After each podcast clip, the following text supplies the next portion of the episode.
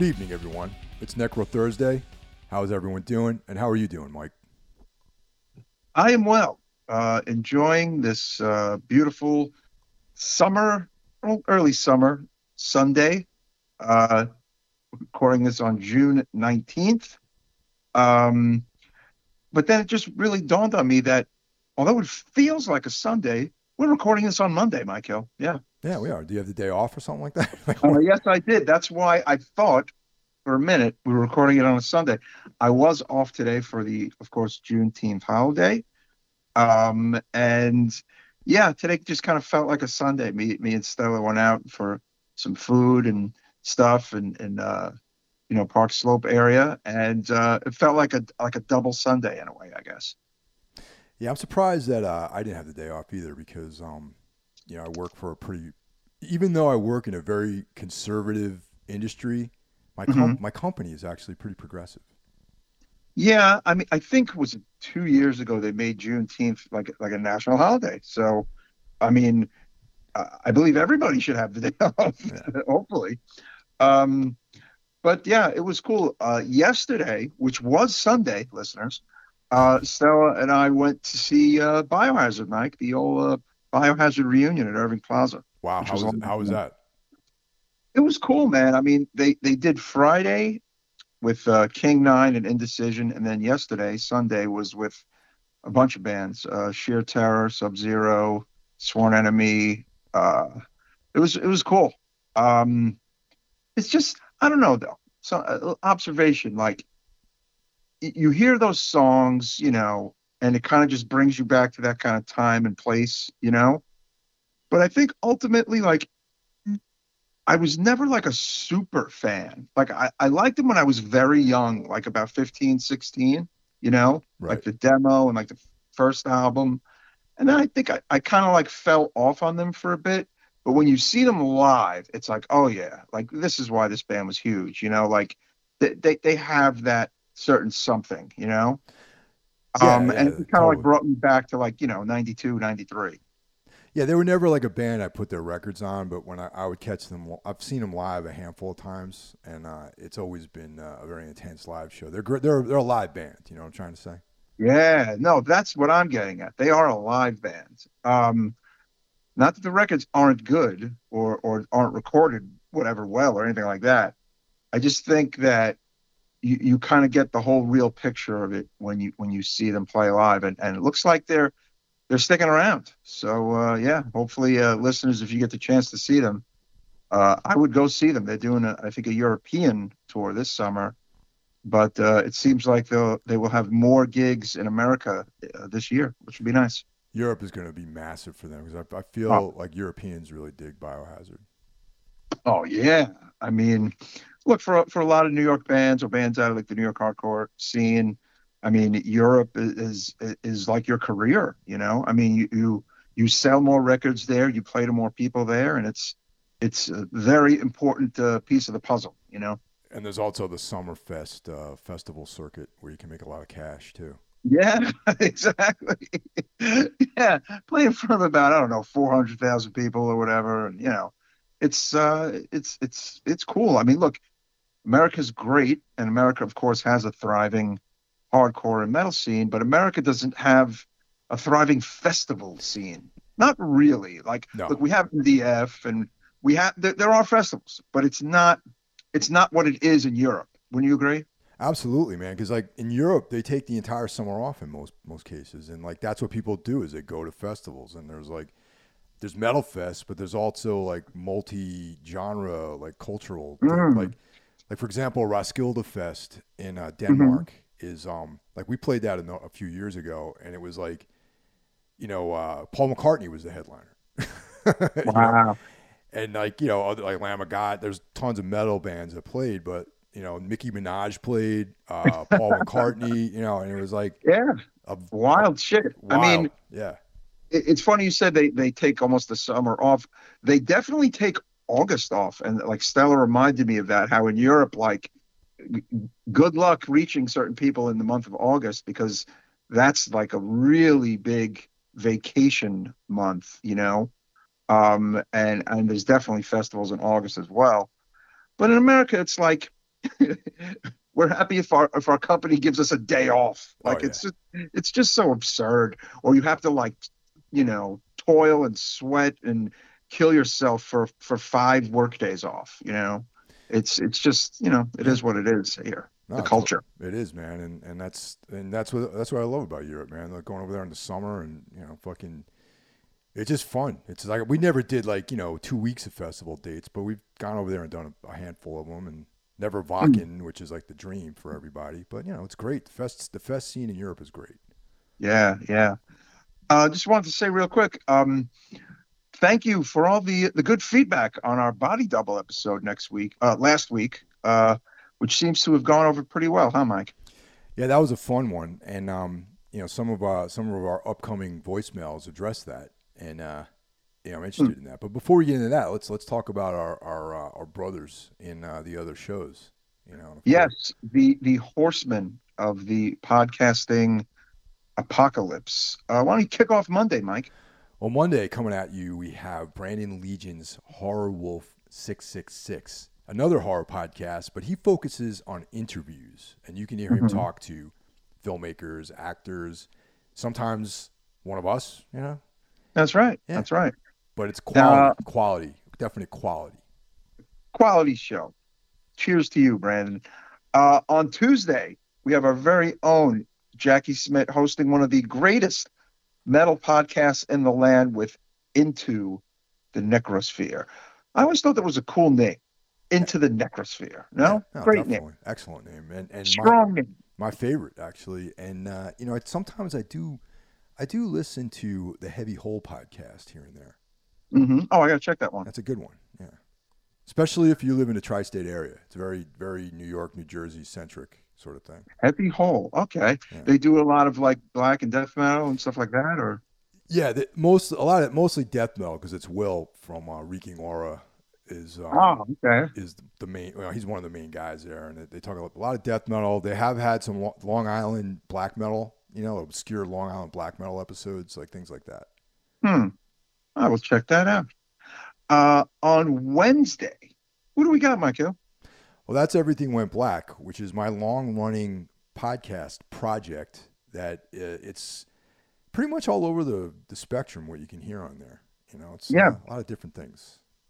Be sure to check out the episode that I was on uh, the other week talking about uh, my confusion project. Uh, and just so you all know, uh, this Friday, June 23rd, our discography, Storm of the Walls, 1990 to 1994, comes out on all digital platforms. So be sure you add it to your, your Spotify or your Apple or whatnot. And uh, yes, don't forget, Friday the 23rd, Confusion. Uh, on Thursday, while you're listening to it right now, the Necromaniacs podcast, the greatest horror podcast in the world, right, Mike? One of them, definitely. You know, definitely one of, my, one of my favorites. So it's not just because I'm one of the hosts, you know. I I just like to say it's the best. I won't even say it's one of. It's just it's just the best. Uh, on Friday, uh, my brother from my mother, uh, Mr. John Draper, uh, hosting the excellent Break the Apocalypse podcast. Please make sure you check out that show. Fun show, fun show. Friends of the show. Saturday, you got the day off. Uh, go out. It's summertime, you know. Uh, go to the beach, go to the pool, read a book, sit under a tree. But on Sunday, make sure you come right back here to the podcasting universe to check out none other than our friend Carl Hikara's Soul Knox podcast. Yeah, Carl, Carl's been really stepping it up with his guests lately, and um, if anyone has any interest in like the occult or like you know any kind of esoteric ideas, like definitely check that out. It's a great one. Awesome. Uh, wanted to say uh, on the last episode, the body double episode, I talked about some uh, some Blu-rays I got. Um, but there was one one I got this week, which uh, Severin released. I believe it was earlier this year, very late last year, to uh, ju- just a very limited release, of course, of Four Flies on Gray Velvet from Dario Argento, uh, in like a four disc set, basically with a slipcase and you know 4K and a Blu-ray and an extra Blu-ray and a you know CD soundtrack.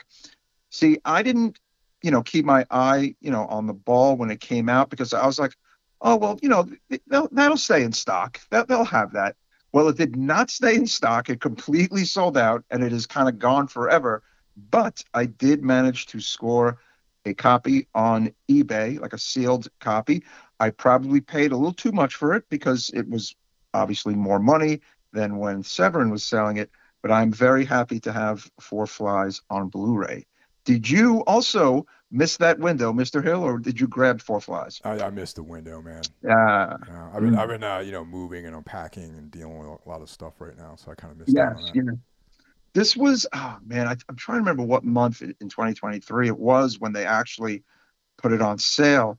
But uh, yeah, they, they they stayed true to their word about it being limited, which kind of sucks because I don't think any Argento movie should be this limited.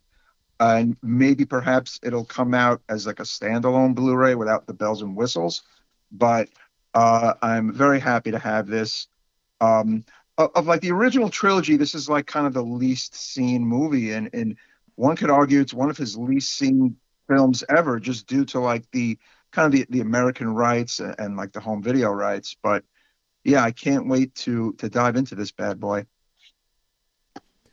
Well, we talked a little bit about the voicemail, so the Necrophone. So if you want mm-hmm. to call us and leave a message and you know make recommendations for movies, uh, basically whatever you want, we'll most likely play you on the uh, on the show. So of course yes, that that number is 908 913 0782. That's 908 913 0782.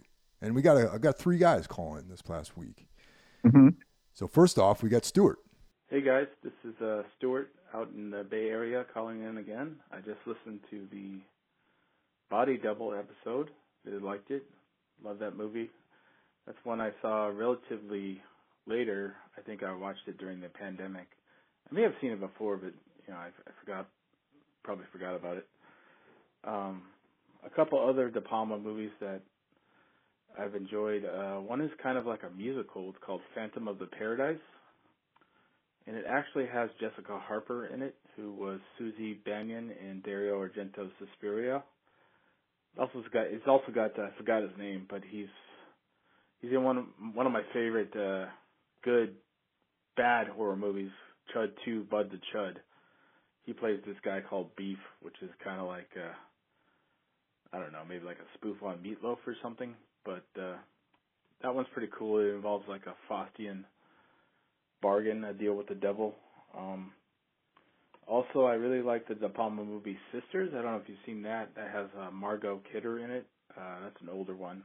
Um, haven't seen that one in a while, but um, also the Craig Wasson, the actor, he was in a movie called uh, Ghost Story from 1981. Uh, I watched that during the pandemic too. I think I bought the Blu-ray from uh, Scream Factory, but that has like um uh Fred Astaire in it, Douglas Fairbanks Jr., Melvyn Douglas, John Houseman, like all these old old guys. It's kind of a it's okay. It's kind of it's worth watching. It's kind of a fun ghost story. Well, I wouldn't say fun, but it's a it's a ghost story, which is why it's called Ghost Story, I guess.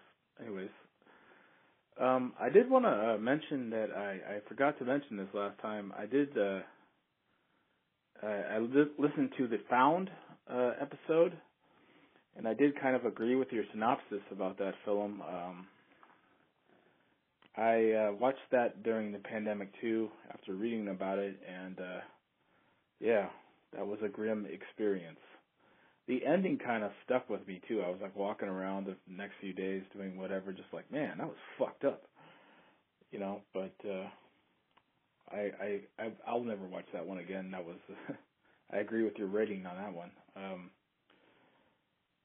haven't really uh, been checking much out. Uh, finally watched Bones and All. I really loved that movie. Uh, watched a few older movies with George C. Scott. Uh, not horror related. Uh, even though I love him in uh, The Changeling and The Exorcist 3, but I watched uh, The Hospital on Tubi and uh, The Last Run I rented on Amazon Prime. Both of those are pretty cool. I, I, I love that guy. He's a really good actor. Okay. And, All right, so uh, uh, Stuart dug the body double episode. It seems like that's kind of um, been the general consensus. Were you surprised by that at all, Mike? You know what? I kind of was a little surprised by it because I feel like um, the Giallo stuff, the thriller stuff, the stuff that's not essentially 100% horror, you kind of never know what you're going to get with the response. But I, I think I'm happy to share that our listeners like that kind of stuff. So I can maybe maybe make that blanket statement that our, our listeners maybe uh, want that, and uh, which is a good thing because I, we definitely want to give you more of what you want. Uh, but you know what, though? I mean, honestly, uh, one would be hard pressed to not enjoy that movie. I feel like I don't know. No. Yeah, and, and you know, I acknowledge that it is a little bit of a reach to put it on a horror podcast, but hmm you know, philosophically, spiritually, that, that movie definitely fits in with the Necromaniacs uh, canon. You know, Yeah, absolutely. And uh, yeah, it seems like a, a lot of people enjoyed the episode, and we got some good feedback. And um, yeah, man, De Palma, I you know, I, I obviously he's getting up there in age. Uh, he has not re- retired, as far as I know. But uh, if he wants to plunk down another final thriller, I, I'll be there to see it. No. Also, I was just messaging with my buddy Scott Hull from Pig Destroyer about Ghost Story. So that's something uh, I've never seen that movie, believe it or not, from 1981, and uh, I am making it my business to watch that movie later this week. Yeah, we, we should probably maybe cover it. I actually rewatched it about two years ago. It's a great winter horror movie, Michael. Yeah. Um, but it is it is a very solid early '80s uh, jam. Uh, it's you know it's like those early '80s ones that could probably also have been in the late '70s. It's kind of like that vibe, if that helps. Um, but no, really good movie. So listeners, don't be surprised if we we we pop that out at some point. But uh, yes, Ghost Story. And of course, Stuart agreed with us on our assessment of Found, which is one of the most uh, vile uh, films I think I've ever seen. yeah, it's uh, it's a shower film. Uh, that's what I'll, I'll refer to it as. You will need a shower after done, but you know what? Like I said, I I admired it for its um, bravery, perhaps. It's it's you know, it's wanting to go there in a time when maybe not every horror movie wants to go there, right? yeah, I mean, I give it props, but it's I don't, I don't think I need to watch that again. No. Somewhat tempted to read that book. Somewhat tempted. I did not buy the book yet. You know, kind of kicking it around. There's a bunch of other books I'd like to read. But uh yeah, Found was uh was an interesting flick. Next up, we got Cam. Hey, Necromaniacs, Mike and Mike. Hope you guys are well. Um, this is Cam calling from uh, Washington D.C. I watched a couple of movies on Shudder this week. I don't know if you guys have seen them. Uh, Kids versus Aliens, um, Influencer, which I thought was a pretty cool uh, modern take on like a horror thriller. Um, Brooklyn 45, which I thought was pretty cool, had like a strong uh, stage type of feel to it. I could see it being a play. Um, and Slapface, which, you know, was a, li- was a little goofy at times, but you hang in there, it has a pretty cool twist at the end. Um, let me know if you guys Now, Cam those is a personal friend of mine. And, uh, I don't know if appreciate you the show. Keep up the okay. good work. Bye. Yeah, we we've been in touch a lot, and uh, Cam gave me um, a trim, a haircut, and a little bit of a hairstyling down in Baltimore. wow, look at that. Yeah, All when, right. when we played uh, Hell in the Harbor. He came out. He brought his entire. He's a, he's a, a pro man. Like that's what he does for a living. And uh, brought his gear with him. We set up, and uh, you know the there was no green room in this place we played at. So in some utility Hmm. closet, we he uh, gave me a haircut and styled my hair. That's nice. I am a baldy cam, so my haircut would be very easy. Uh, it would it would involve very little work. Uh, however, every time I do go to get like a beard trim or a mustache trim, I refer to it as going to get a haircut, Michael. Just so you know. Yes. I, I used to also I used to sport the crew cut, but lately uh, the last year or so I've been growing out my hair and uh, you know experimenting with different things. So you know different looks and all that kind of stuff. Yeah, I mean, if you still have hair, by all means, grow your hair. Yes. One of the things that uh, Cam mentioned was Brooklyn 45, which is no- another movie that's on my hit list. I hear so much about it. It's got Larry Fessenden in it, and it's um kind Mm. of more like a. It has a play vibe, according to Cam, and it's uh, sounds like there's a lot of dialogue, which is the kind of thing that I like. Now, what year is that from? Apparently, it's brand new. Oh, okay. I was gonna say I was like Larry Fessenden, Brooklyn 45. I'm like, I mean, I feel like I try to stay up on his shit. So if it's like new, new, then uh, yeah, I I, I want to see it. Yeah, it's a lot of people have been talking about it, and um, you know, and this, it, this is an, again, it comes up, and it's on it's on Shudder, so there's no reason not to watch it. Awesome. Yeah, I, I've been watching a bunch of older fare as of late, so it would be nice to see something new. And Mike from Telford is back. Yes. I'm glad to hear that. Now, Mike, do me a favor, man. Let us let us play your your message because it's like I, lo- I love hearing you, dude. I love hearing from you. I look forward to your voicemails, and I like what you have to say all the time. And I would like to share that with everyone instead of forcing us to like uh, you know summarize like what you. Yeah, we got to do summarizations. I mean, you know, it can be a very quick one that that you want, you know, that we can play or or however long or short you want it. But yeah, it would be nice to play it. So uh, Mike was also another uh, appreciator of Body Double, even though he does not like Brian De Palma. Yes, I got a kick out of him.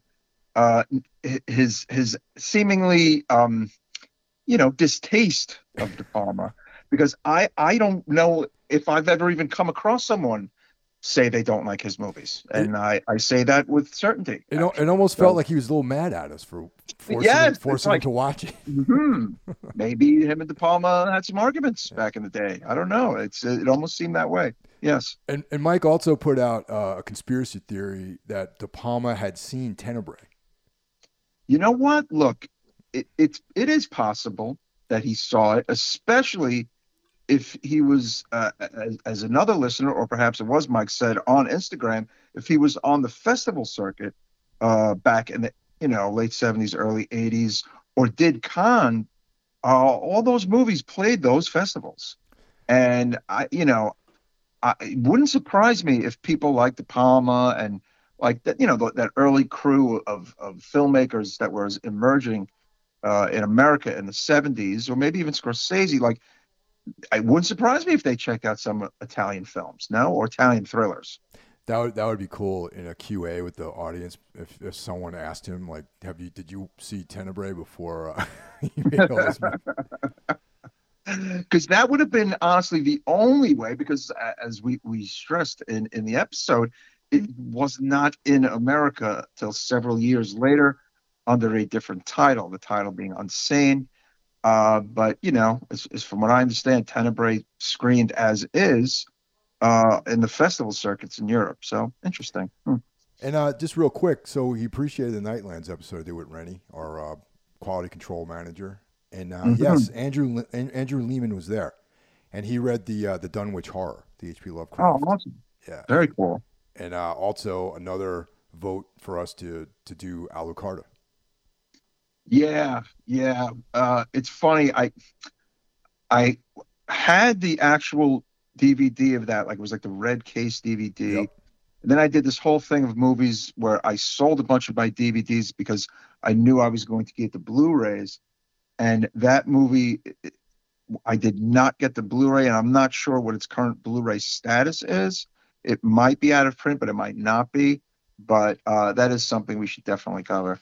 I also at one time had that. I don't know if I still have it in my collection though, because I I also either lost some stuff or gave away some things or loaned things to people who never returned them. You know that kind of thing. Mm. So that, I think Yeah. that one that one was in that.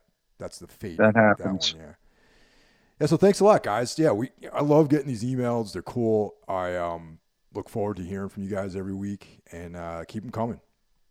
keep them coming keep them coming and uh, again if you don't want it mentioned on the air obviously say that at the top of the call but if you make no mention that means you're going on the air That's, that's right. That's right. exactly uh, but listeners uh, tonight we're going back to the 70s after last week's episode spent in the lovely 80s uh, and we will be covering the 1976 classic from director Dan Curtis, Burnt Offerings, right, Michael? Now, coincidentally, this movie was recommended recommended to us by Stuart. Huh. Yeah. See, Stuart, you're getting your way here, man. You are getting your way.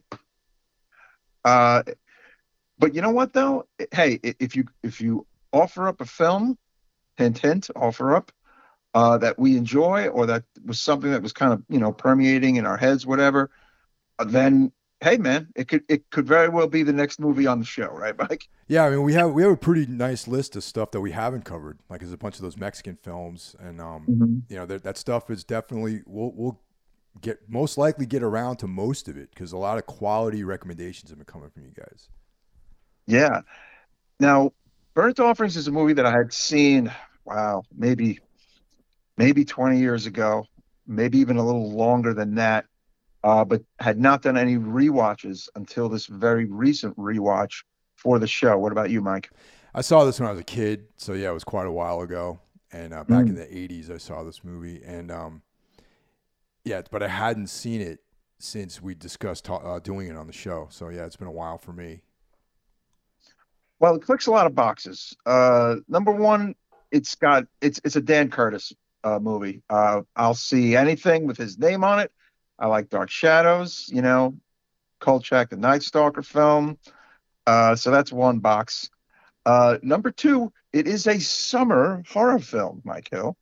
So that is uh, yet another box. It, you, you think it's an autumn horror film, probably, but no, this is a summer horror movie, which you, as you watch it, you, you will obviously grasp that within the first 10 minutes of the movie. Uh, it's got one of our favorite guys ever in it, Mr. Oliver Reed, right, Michael? Incredible. Love. Um, and yet uh, a fourth box for me, it's got Karen Black in it. So, I mean, come on. H- how could you not want to see this movie? Um, when you go a little deeper, why it has Mickey himself, Burgess Meredith, and digger dig a little deeper than that, it has the legendary Bette Davis. I mean, amazing cast. No, really great cast, and they're all acting their asses off in this too. yes, they everyone's taking it very seriously. Uh, a lot of scenery chewing. Would you Would you agree? I, and and you know Burgess Meredith is not in that much, but his presence is felt in this film. Like he really makes an impact on you. You know, I mean, yeah, scenes like, that he's in. Mm-hmm. He's creepy.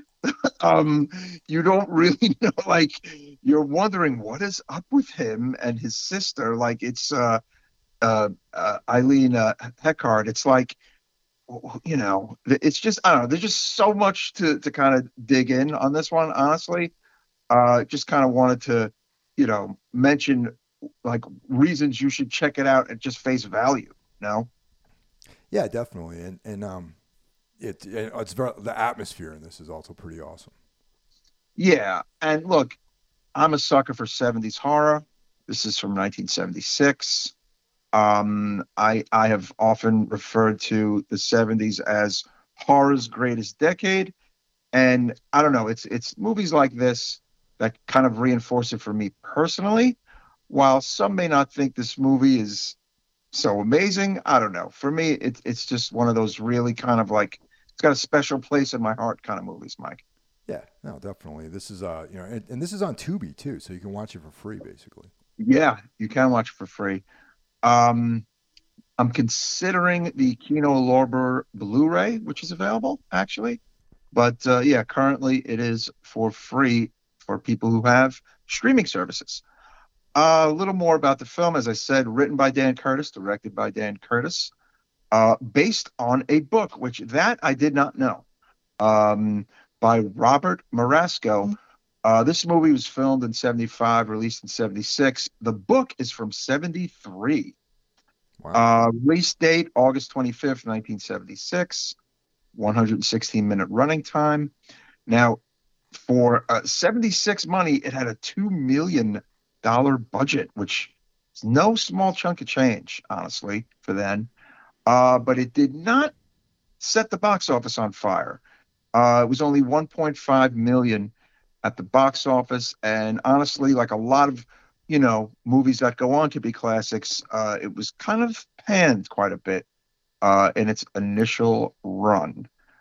Um, honestly, again, it's it's got that kind of American Gothic vibe too, right, Mike?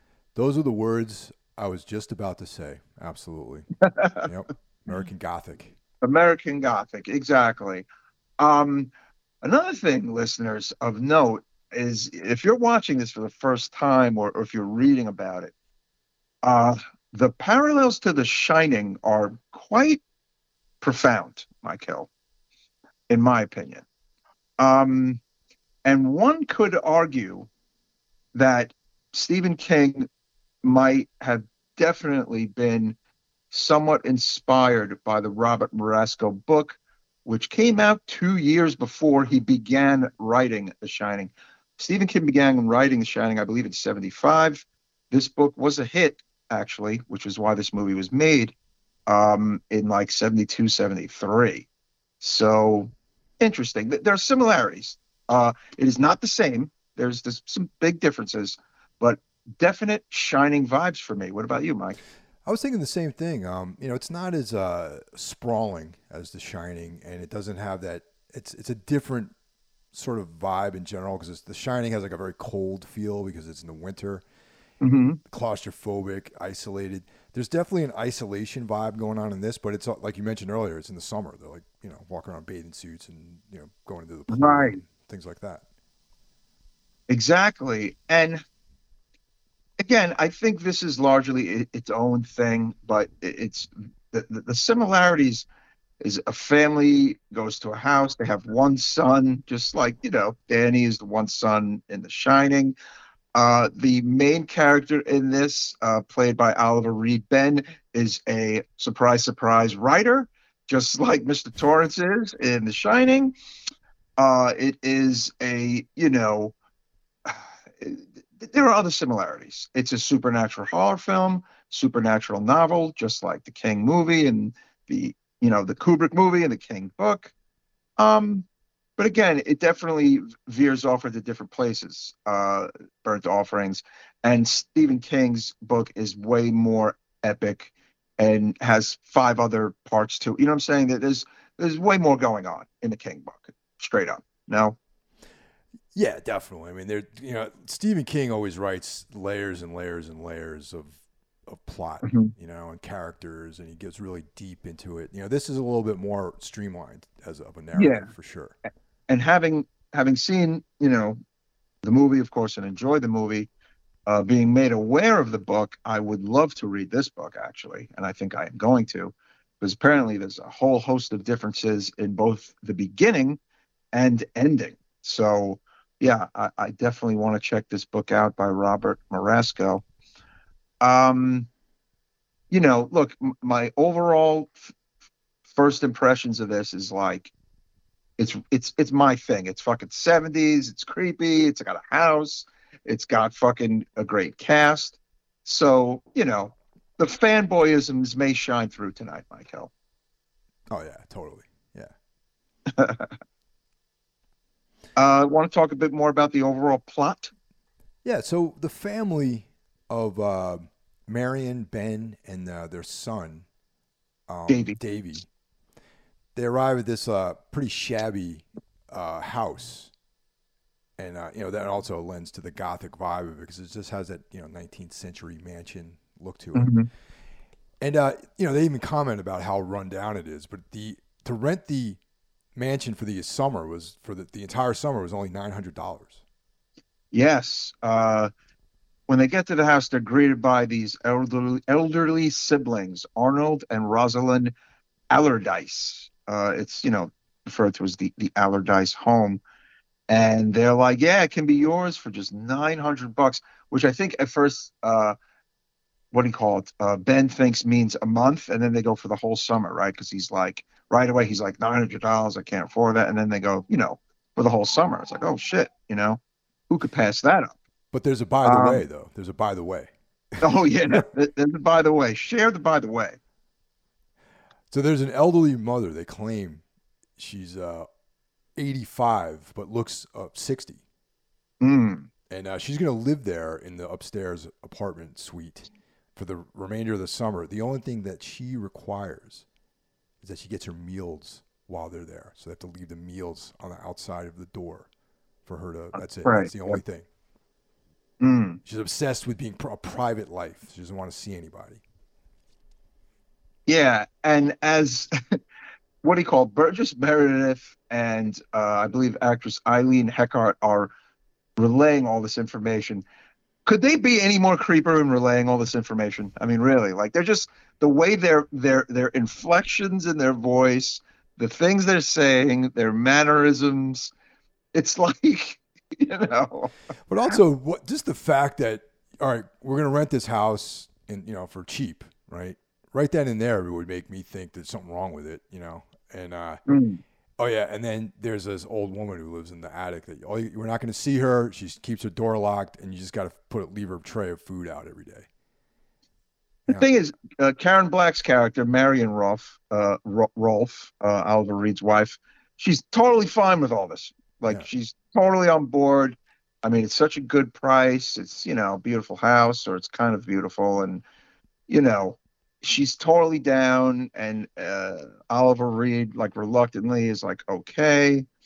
Uh, there was this one scene where like they, they tell, uh, you know, Burgess Meredith that they have a son, and he's like, "Oh, really?" It's like so creepy. It's like he's his like you just need to see it, listeners. You just need to you- when you see it, you know exactly what we're kind of getting at. Um, it just it just screams run to me. I don't know. I would just run the fuck out of there if I'm that family. Uh, honestly. Da- Davey is actually uh, one of my favorite characters in the movie, to be honest. Yeah, he's uh he's one of the only normal people in the film. Uh no. Um, yeah, he's actually uh actor Lee Montgomery, best known for his role in the movie Ben, the uh about the pack of killer rats from Yep. 1972. Um and then later on in life he's in a movie with Sarah Jessica Parker, Girls Just Want to Have Fun. How about that? Hmm, Okay. uh, as as a young man. But yeah, uh, he he's quite different from Danny Torrance, right? Yeah, he's not like this um, introverted, you know, sort of uh, quiet kid. Davey's more outgoing. He has mechanical inclinations, like he fixes Mhm. like the pump where they're um they're trying to like you know get the pool sorted out. And um, yeah, you know, he's like like swimming. You know, Danny, Danny Torrance is like definitely more of like an introvert. You know, Yeah, Danny Torrance is almost like a, a bit of a mess from the get go, probably due to the abuse at the hands of his father. But there's kind of none of that here uh, with the Davy character. He's also a bit older than Danny, which we have to, you know, make note of. He's he's like an older kid, uh, preteen though, right? When you say, yeah, definitely. You know, probably like eleven or something like that, twelve. Right. You know. Uh-huh. Oliver Reed, on the other hand, starts off. He looks like the kind of guy that would be abusive. You know what I mean? Like there's something. Oliver Reed looks like an abuser, just his face and his like demeanor and everything. You know, but he's not like uh, Jack Torrance, though. At, at least initially. Right. Initially is uh, being the key word. Um, but again, a, a, bit of a shining parallel here as as the movie kind of plays on. They get, you know, they arrive at the house July 1st. They're they're moved in, and you know, things seem fairly normal, except for that Karen Black's character is already very enamored with the house and very kind of like cleaning and like she's all into it, and she's she's starting to look a little a little kooky almost almost from the get. But uh, Davy and his dad are, are are in the pool together, right? And uh, to me, I got I, I I saw it as once you know Oliver Reed kind of hit the water, like something kind of came over him, right? Like this Yeah. kind of like sinister vibe. Pretty much from the beginning, the enchantment of the house on the parents start. I mean, even even I, I- I'll even venture to say that um, Karen Black's character, just her enamorment of this shambling house, this shabby pile, you know, that's the price was definitely the the clincher, but I feel like as soon as they walked in to the house, the enchantment started with them. Yes, and uh, of note, can't forget, in tow with the family is Ben's elderly Aunt Elizabeth, played by the legendary Bette Davis. Um, again, Bette Davis is is is I don't know, probably well into her 70s around the time of this movie, and I guess towards the this is kind of late in her career, and when she kind of started doing kind of more weird fare, huh, Mike? Definitely, this is something you you would see her in the 70s in film films like this, though. You know. Yeah, I mean? exactly. Yeah. It's almost like a it was almost like a thing with actresses who were really big, say in the 50, 40s, 50s, 60s, say, right? By the time we get into the 70s and 80s, uh, a lot of these actors got, you know, act, actors and actresses would get old and the, the, the marquee roles would, would dry up because of the culture of Hollywood. And they would take these kind of weird, either exploitative sometimes movies or movies that were just very off the beaten path for their trajectory, like a horror film, right? Yeah, and there's actually uh, a whole thing about that. Like I remember listening to, I forgot what podcast I was listening to, but there was like a, they almost consider it a genre of films, like horror films with these like uh, elder actresses, you know? Mm. Yeah, I mean, Bette Davis does stuff like, you know, Whatever Happened, Baby Jane, Hush Hush, Sweet Charlotte burnt offerings, return to Witch Mountain. She's she gets you know her dark period, Michael, right? Yeah, absolutely. exactly, but she's actually really great in this. Uh, she it's almost like comedic, right? Like some of some of her some of her lines, she kind of offers some some some lightness in the film with, at times. Yeah, she plays it loose, and in contrast to Oliver Reed and Karen Black, who play it very very heavy. You know. Yeah, I mean, uh, I mean, I guess we could get to this at the end, but I almost feel like are are, are Karen Black and Oliver Reed playing this movie too heavy at times? Um, you know, I, it, they've been they've been accused of uh, heavy heavy handedness before. I feel like in right. their in their in their right. work, you know. Mm-hmm. But you kind and of expect I think that's that, their calling card. Yeah, it's like a, it's their calling card. It's yeah. it's neither bad nor good, right? Yeah, exactly. It's, it's simply what you kind of want from them, you know. Um, you know, I again, Oliver Reed is is was like a notorious actor, Hellraiser. I mean, if you're if you're a younger listener, uh, do a little Oliver Reed Google. Um, he was he was quite the character. Uh, uh, so, some listeners may know him from, you know, Gladiator, right? It was his last role. Yeah. I mean, I know, um, I know from Curse of the Werewolf. That's like the first time I've seen. That's right, Curse of the Werewolf, which we covered many moons ago, right here on the podcast. We did. Uh, an excellent film, but of course, as I'm watching this, Mike, I'm wondering, like, I wonder what Oliver was doing in between takes and oh yeah, you know, on the nights nights off or whatever, and you know when the shooting day was over, like you know, I wonder what he was up to. He's a notorious uh, wild man, definitely. Oh yeah. Um, but it's interesting. I like him and Karen Black as a couple. I think Karen Black looks really cute in this movie to me. I, I've always loved Karen Black. She's always been one of my favorites she has this this beautiful this, her face right just like beautiful face and like eyes and even when she like gets all kind of like sloppy and weird and crazy and like some of these other roles it's like to me i always felt like her beauty always just kind of shone through you know yeah and she has like a very unique look too you know and that that's what i like yeah yeah like look i honestly would say she's probably a, a more conventionally attractive than beatrice dalle but they what they have in common is that no one looks like them. You know what I'm saying? Like they have this singular look to them that's like their own shit, and it kind of makes them more attractive in a way. I agree with that completely. Right? Yeah. Um, but I also think she's a good actress and, and you know made cool movies, and she's just like to me like a '70s horror, like female '70s horror icon in a way. You know. Um, but yeah, things start to go awry uh, in the pool because, again, I got those Shining vibes. This takes place before The Shining.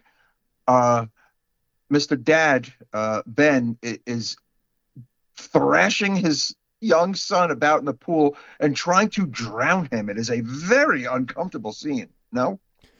It seemed very real, too, you know, and it's like effective And Oh because yeah, yeah, you know, because I like Davy so much, I didn't like that he was getting roughed up by his dad. You know.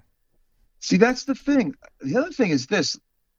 I almost feel like since this was the mid 70s and movies were a bit Wild Westy, I almost feel like was he really dunking him like that at times? Like it, it sure looks like it's happening. Is no, like it, that shit looked like it was happening. Very well could be. That's what I'm saying. you know. I mean, for fuck's sake, I hope they had some kind of double for Davy, which look, they probably did, but it looks super legit, like, right? Yeah. Um so and you know, Bette Davis is yelling him to leave the kid alone and this and that, and the, the mother is, you know, she's where she kind of kind of catatonic in the house at this point again, right? Yeah, the mother is. Yeah. and it's just a real uncomfortable scene. And then the, the son, uh, Davy, just grabs a, like a snorkel mask that's in the pool and bashes his dad right in the face again, which also looks very real. No, They were wild times, man. The seventies. they did things for real in the 70s in movies. Nothing was fake, unfortunately. But uh, yeah, great scene. And honestly, it's it's uh, the decay of the family, Mike Hill. That's kind of really what this movie is about. Similar to The Shining in a way. It's a kind of about the decay of the nuclear family.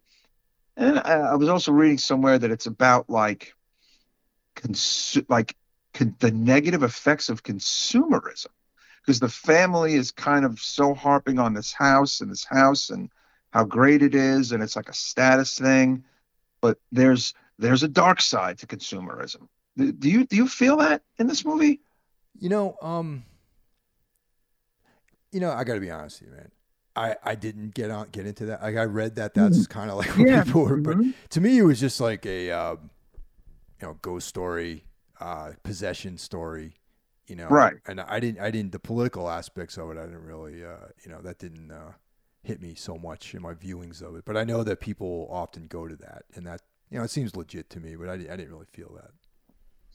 yeah like apparently it, it was uh, like about the negative effects of the middle class life and consumerism and you know I, I don't know some of that i get some of that some of it's maybe a little stretchy uh like like you said it could just be well a ghost story you know what i'm saying a possession story that doesn't have some of these kind of socio political undercurrents to it uh, but I do like the whole decay of the nuclear family thing, though. I do like that, which kind of lines up with kind of mid late 70s morose darkness that was permeating in a lot of horror films, Mike. No?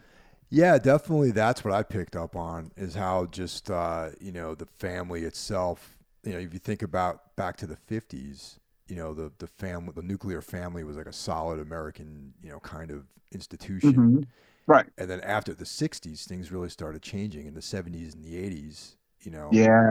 things started changing even more. And I think this is kind of a, um, you know, maybe like a viewport into like just the madness of that too. You know. Yeah. Like it's, it's a reflection of that. I mean, look, uh, in the 70s, divorce explodes in America.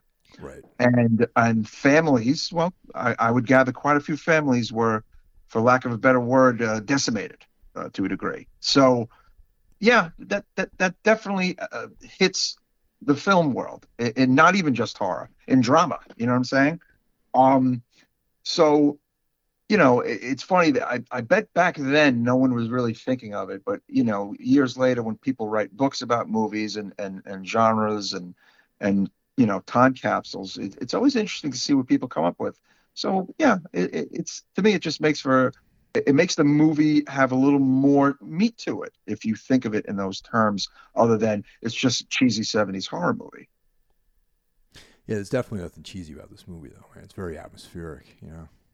Yeah no. Like look some may think it is. Uh i don't. You and i don't. Uh but you know not everyone could kind of wrap their head around these things which is fine. Uh before we started taping i i actually said to mike i said as i was watching it the, uh, yesterday i watched it uh you know, very fresh for the show again, I said, you know, I was getting phantasm vibes from this movie. And there was a reason for that.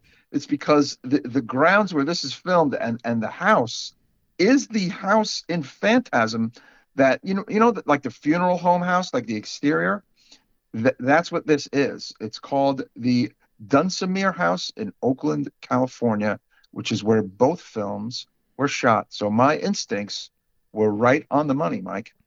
Yeah, Phantasm's one of my favorites, man. And you know that the first one, you know, I mean some Yeah. of the, some of the sequels start getting crazy, but the first one I think is a classic. Um, and it, it- again, it- going going back to some more subtext, uh, Phantasm also, like I said it in our review of that, has a lot to do with kind of the breakdown of the family. Um, there are no adults, and it's just you know a, a lot of this kind of '70s darkness that kind of strings some of these films together. You, you know. Absolutely. Yeah. Um, so as the movie rolls on, the house's kind of sinister vibe is, is really palatable, and, and more fucked up shit starts happening. Right? And it, there's a mystery as to the elderly mother and why no one's seen her, and uh, the mystery Hmm. starts to unfold as the movie goes along too. Yeah, exactly. Uh, Karen Black's character, the mother, refuses to let anybody else, her husband, her son, the the aunt played by Bette Davis, go anywhere near the room where Miss Allardyce is staying, and you can't go up there. Only she can, and she's always sleeping, Mrs. Allardyce, right? Uh, Allardyce. She's always asleep. You can't disturb her. She's sleeping. She's sleeping. Nobody sleeps more than this woman, Mike. I mean, you know. Um, but if you're really paying attention, you could see like Karen Black is kind of full of shit. Like she's like you could tell she's kind of not being truthful at all with anyone who asked her about seeing Mrs. Allardyce, and it's you know she has a bit of the crazy eyes, and she's slowly becoming possessed, you know, by the house. Would you agree? Yes, absolutely. And um, there's another image in here that is the one image that I, when I think of this movie, because I saw it when I was a kid, I remember it really terrified me and it stayed with me. When I think of burnt offerings, I always think of the one image of the, the ghostly chauffeur. Oh my God! Yes, again, reminds me a bit of the Tall Man. Straight up, no. Definitely the tall man vibes. he is this extremely tall actor. Uh, I gotta see if we can get his name. Uh, Anthony James uh, is his name, known as the hearse driver, uh, American character actor who actually passed in uh, May 26, 2020. He has this creepy face and an extremely creepy smile, right? Yeah, it terrified me when I was a kid. And, you know, I couldn't sleep, I think, after watching this movie because of that face, man.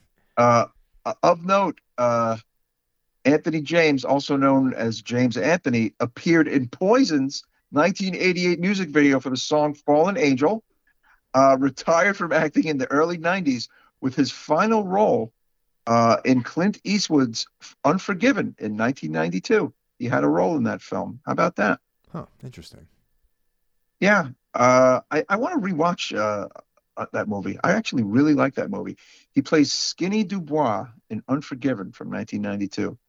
Excellent Clint Eastwood Western.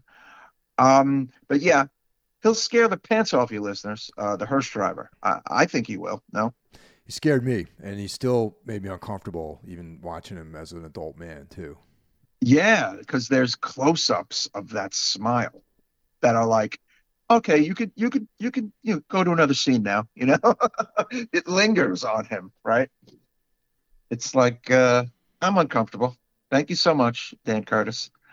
Um, but those are flashbacks that Oliver Reed has, right? As a young man. So what what we have here is this new family taking on like the mantle of like the former inhabitants of the uh, the mansion, you know, and once again, very much shining, you know. Yeah, yeah. Um, and also of note, uh, Burgess Meredith and Eileen uh, Heckart, the, the the the brother and sister, they're gone. They're not in the rest of the movie. When they arrive at the house on July 1st to officially move in for the summer or whatever, they're left a note by them, and we never see them again, which is, is kind of cool, actually, right? Yeah, it is definitely. I, though I did want to see Burgess Meredith again, but you know. I did. I did. He's just he's so creepy in this movie. Like uh, Burgess Meredith, when he does this kind of you know dark horror, weird '70s stuff, kind of he's fucking awesome. I wish there was like a lot more of that out there. Um, ever look at his IMDb? He's in like a billion things throughout his life, like like a, an astounding number of films he did. You know, lived a really you know long, full life uh, in acting. Um, but everyone knows him for Rocky. You know, Mickey, pretty much. Yeah, I mean, that's that's a massive film. You know. Oh yeah, yeah. Um, but yeah, I mean, uh, sadly, uh, Bette Davis's uh, aunt character uh, passes. Uh, she's stricken by what? With first like a heart attack or something? Just bad health. well, no, no, no. I mean, in the movie, like something happens to her. Oh yeah, she, I'm sorry about that. she's uh, bedridden. No, no, she's like bedridden, and then she kind of stays, you know, in the bed, and then she falls ill and then dies and, and you know they have a you know a funeral for her or whatever. But honestly, all throughout all of this, like while Oliver Reed has unraveled several several times, the, the real unraveling, if you're paying attention, is Marianne, played by Karen Black. Um, and I don't know, I kind of I, I saw it many years ago, but I kind of forgot it.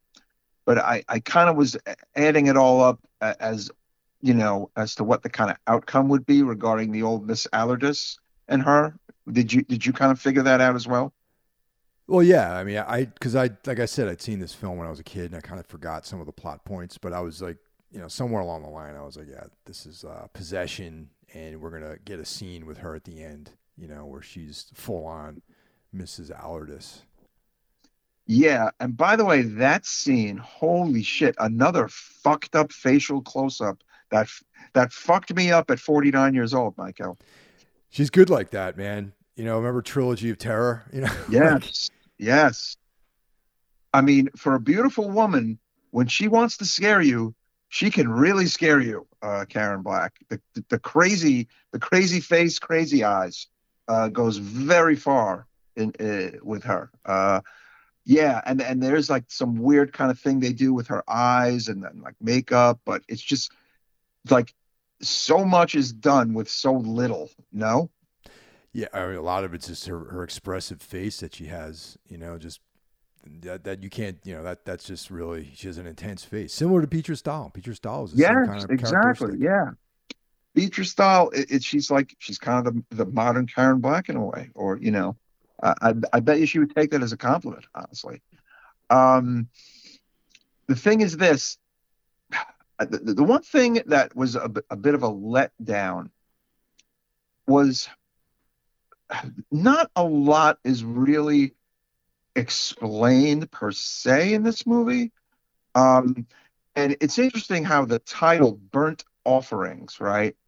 Well, there actually are no actual burnt offerings in this movie, but at its conclusion, you you kind of realize that there are what the burnt offerings actually really are. And it is, well, sadly, the, the sacrifice uh, of her family, of Oliver Reed and her young son, uh, in the name of the house and in the name of Mrs. Allardyce, huh? Yeah. That that uh, you, you, could look at it that way. You know what I mean? Yeah. Like sacrifice. Yeah. yeah. for sure. It's you know, um, again, I, like I'm wondering if, if I don't know. I feel like this this movie and it's kind of like backstory. It, it, like it has reach. I feel like in in certain indie like modern indie horror. You know what I mean? As far as that that aspect of it goes, about how the whole having to sacrifice uh, or kill your family in order to you know what I'm saying to to live and survive and and, and be reborn. You know. Yeah, yeah, I could see that. You know, this definitely, uh, I could see this reaching into uh, the current um, crop of films that are being made. Yeah, by, I feel like there's a lot of like there's like a lot of that. Like you could you could say the Ari Aster, all of Ari Aster's movies. No, like there's uh, some of that there, or am I reaching? Well, I'm glad you said that because I couldn't think of his name uh, when that, when that Oh, was. okay, yeah, I was yeah, struggling yeah. to think of Ari Aster, but yeah, that that exactly what his his whole trip is, if you ask me. Mm, I I would not be surprised if if he digs uh, burnt offerings, right? I mean, you know, I- hope this movie is influential uh, in the modern day because I, I think it definitely deserves to be seen. Um, I know this movie is quite old, uh, and and we've we've given away quite a bit, uh, but I guess we're okay with kind of giving away the, the, the very end, huh? Yeah, because there's there's another thing that sort of ties it back into The Shining, you know, like another very Shining esque uh, final moments in this film.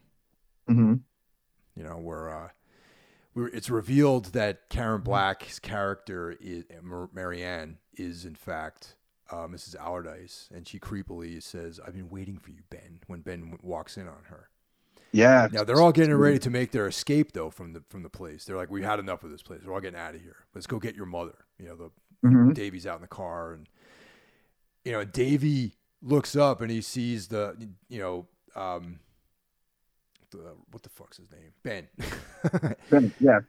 careering out of the window, and uh, and then Davy is killed by the um, collapsing chimney of the building. Yes, yes. Um, the interesting thing, again, parallel to The Shining, is that uh, you know, our, our writer character, uh, Oliver Reed, you know, does not make it out alive. He actually commits suicide once it is revealed uh, that his wife has basically be- become this, you know, ghost demonic entity, so to speak, Mrs. Allardyce. Uh, and that you know the, the second sacrifice is you know the young son where you know piece of the building like the chimney you know crushes him to death super 70s ending uh you know bummer city uh and and then we we hear uh the voices of the brother and sister burgess meredith and eileen Heckart. uh we hear their voices for a final time right Yes, they're uh, they're celebrating the return of their mother, and then they pan over a photo collection, mm-hmm. and then in the in the portraits we see Ben, Davy, and Aunt Elizabeth. Yes, as the uh, the offerings, so to speak. Uh, and then you know y- y- you put two and two together, and you realize that all those shit tons of photos that were sitting in the house are probably all the dead people who've tried to come to the house throughout all all the people they've kind of killed, obviously, right, yeah, Mike? Yeah, definitely. Yeah. yeah. um again i mean just it's it's so much with so little i feel like uh even though look it was a two million dollar budget like it, it, it the special effects are minimal you know um it, it- it's not like star wars 70s it's not like some alien sprawling uh you know effects thing but i think the scares here are legit and I think it's a good story. And yeah, I'm very compelled to read this book. Apparently, there's a whole beginning scene that's uh, omitted from the film. The beginning of the film, like a bit more of a backstory on the family, and uh, apparently at the end of the book, uh, Ben and Davy do not die. So uh, yeah, I'd like to see where the, I'd like to see where the book goes. I believe it is in print. So That sounds interesting, man. I think I'll probably check that out eventually too. Yeah, definitely. Um, but like I said earlier in the podcast, uh, the movie actually didn't do that well.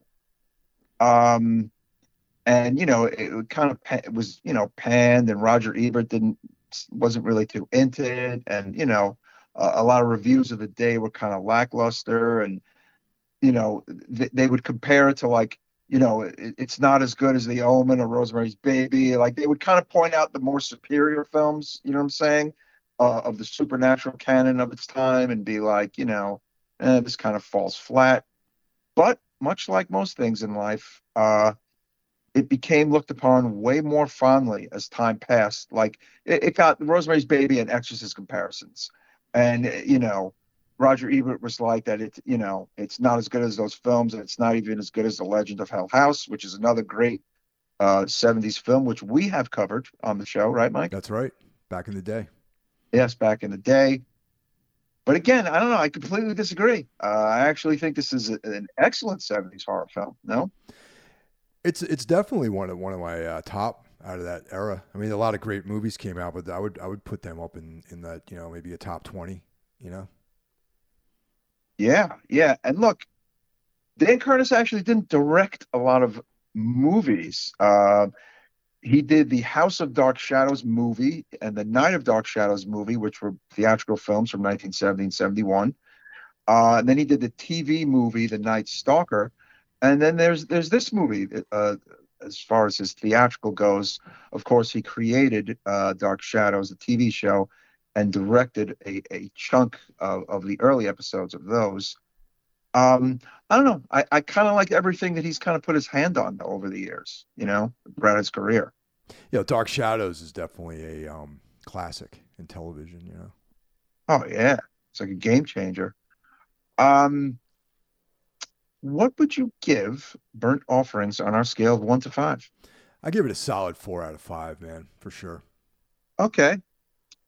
I would go a little higher. I gave it a 4.5 out of 5. Oh, okay. Uh, really dug this one, clicked a lot of the boxes for me. Um, you know, 70s horror is kind of my thing, as it should be all of your thing, listeners. Um, but I know it isn't for everybody. Uh, yeah, I don't know. I just think that a lot of these movies are aging very well for me. So yeah, I'm a bit of a mark for this stuff. As I said, uh, uh, as I've gotten older, I've gotten very into the horror of the '70s.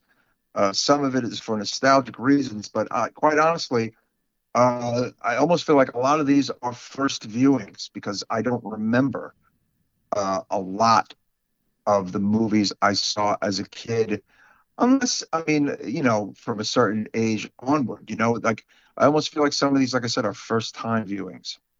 Yeah, no, definitely. Yeah, for some, you know, for some people, definitely. Totally, totally.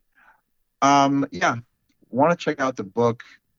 I, uh, I don't know. I, was, I always get it in my head that I, I want to do like these huge, you know, Dark Shadows TV episode deep dives, but uh, shit always happens because there's always so much shit to watch.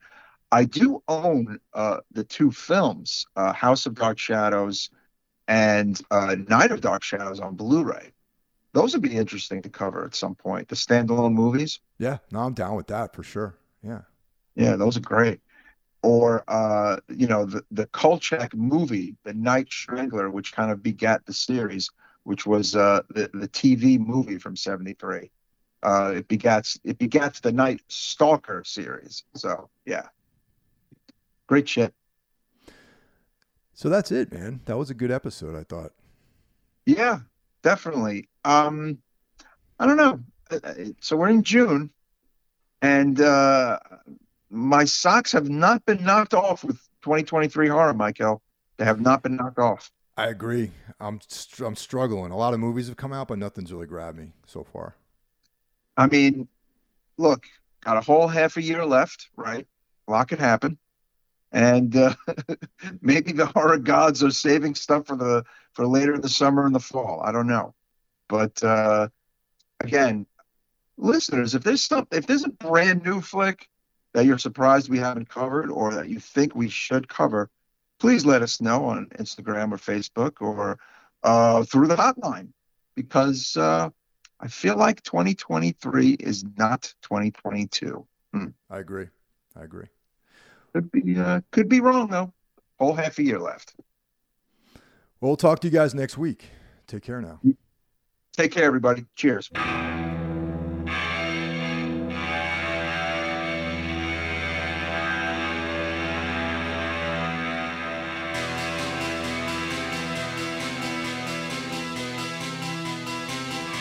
You don't understand is where everything's leading. When all of the signs you see still point to overload. As you reach out your hand, a shattered picture.